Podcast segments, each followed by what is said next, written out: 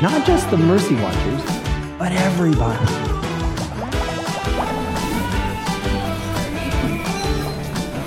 Hi, everybody. I'm Dr. Richard Ludwick, president at the University of St. Thomas in Houston, Texas. Today, I'm in beautiful Napa, California at the Napa Institute's annual conference, and I'm so delighted because we have Monsignor James Shea is here with us today, and he's president at the University of Mary in North Dakota. And things are just going great guns up there, right? It's a joy to be with you. Yeah, no, things are great. Yeah, tell us about everything you've got going on, because I know it's a whole lot.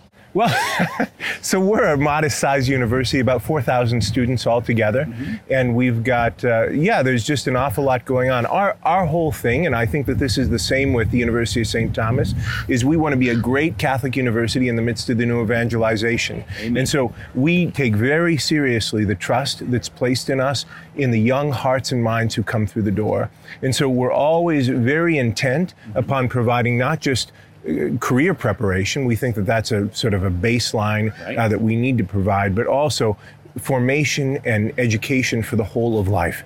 And so I think that summarizes what we're doing and what you're doing too. And we're great admirers of the University of St. Thomas. Well, you're very kind, and we're great admirers of you too. I mean, you know, we have a giant metropolitan area, and you don't have that. No, we don't. No, but you have February. And you have February. We do too. Ours is different than yours, obviously. I think so. But I'm a great admirer of yours, especially with the residence halls and just the growth that's happened since you've been president. We've seen tremendous growth, and it's been very moving to see young people coming, not just from our region, but from all over the country. Right. And I think that it's a real testament. It's true, you know, you're in a very exciting, big urban area like Houston, but a place like the University of Mary proves the point that fidelity is contagious, and it does attract. In other words, people will move to Bismarck, North Dakota. That's right. Which is a fun place. It's a beautiful place. It's a great place, but it's not kind of a destination in most people's minds. Right. But people will come if they can get a solid, great Catholic education at an affordable price. And that's what they get, right? They get that. So that fidelity, sort of the magisterium, the message of human formation in the Christian understanding is so attractive. And you know, in many cases, what we hear, and I'm sure you do too, it's rare, especially at a price that families can afford. Well, and we feel like we have a more, I know you agree with me about this, we have a moral obligation to make sure that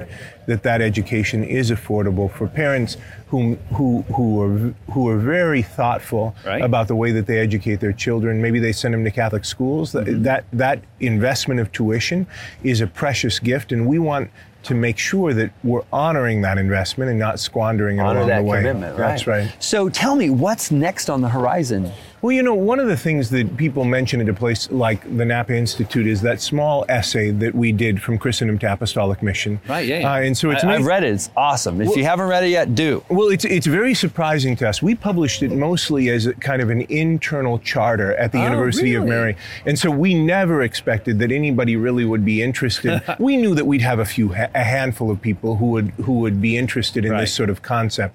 But the idea that we're not in Christendom anymore, that our society is not informed as it was at one time, and sort of guided by Christian values in terms of belief and behavior and all of those things, and that we're in a new apostolic age, that's a very potent idea. And I think we've touched a nerve in the wake of the COVID-19 pandemic, as we look all around us in some of the cultural battles that are happening in our country.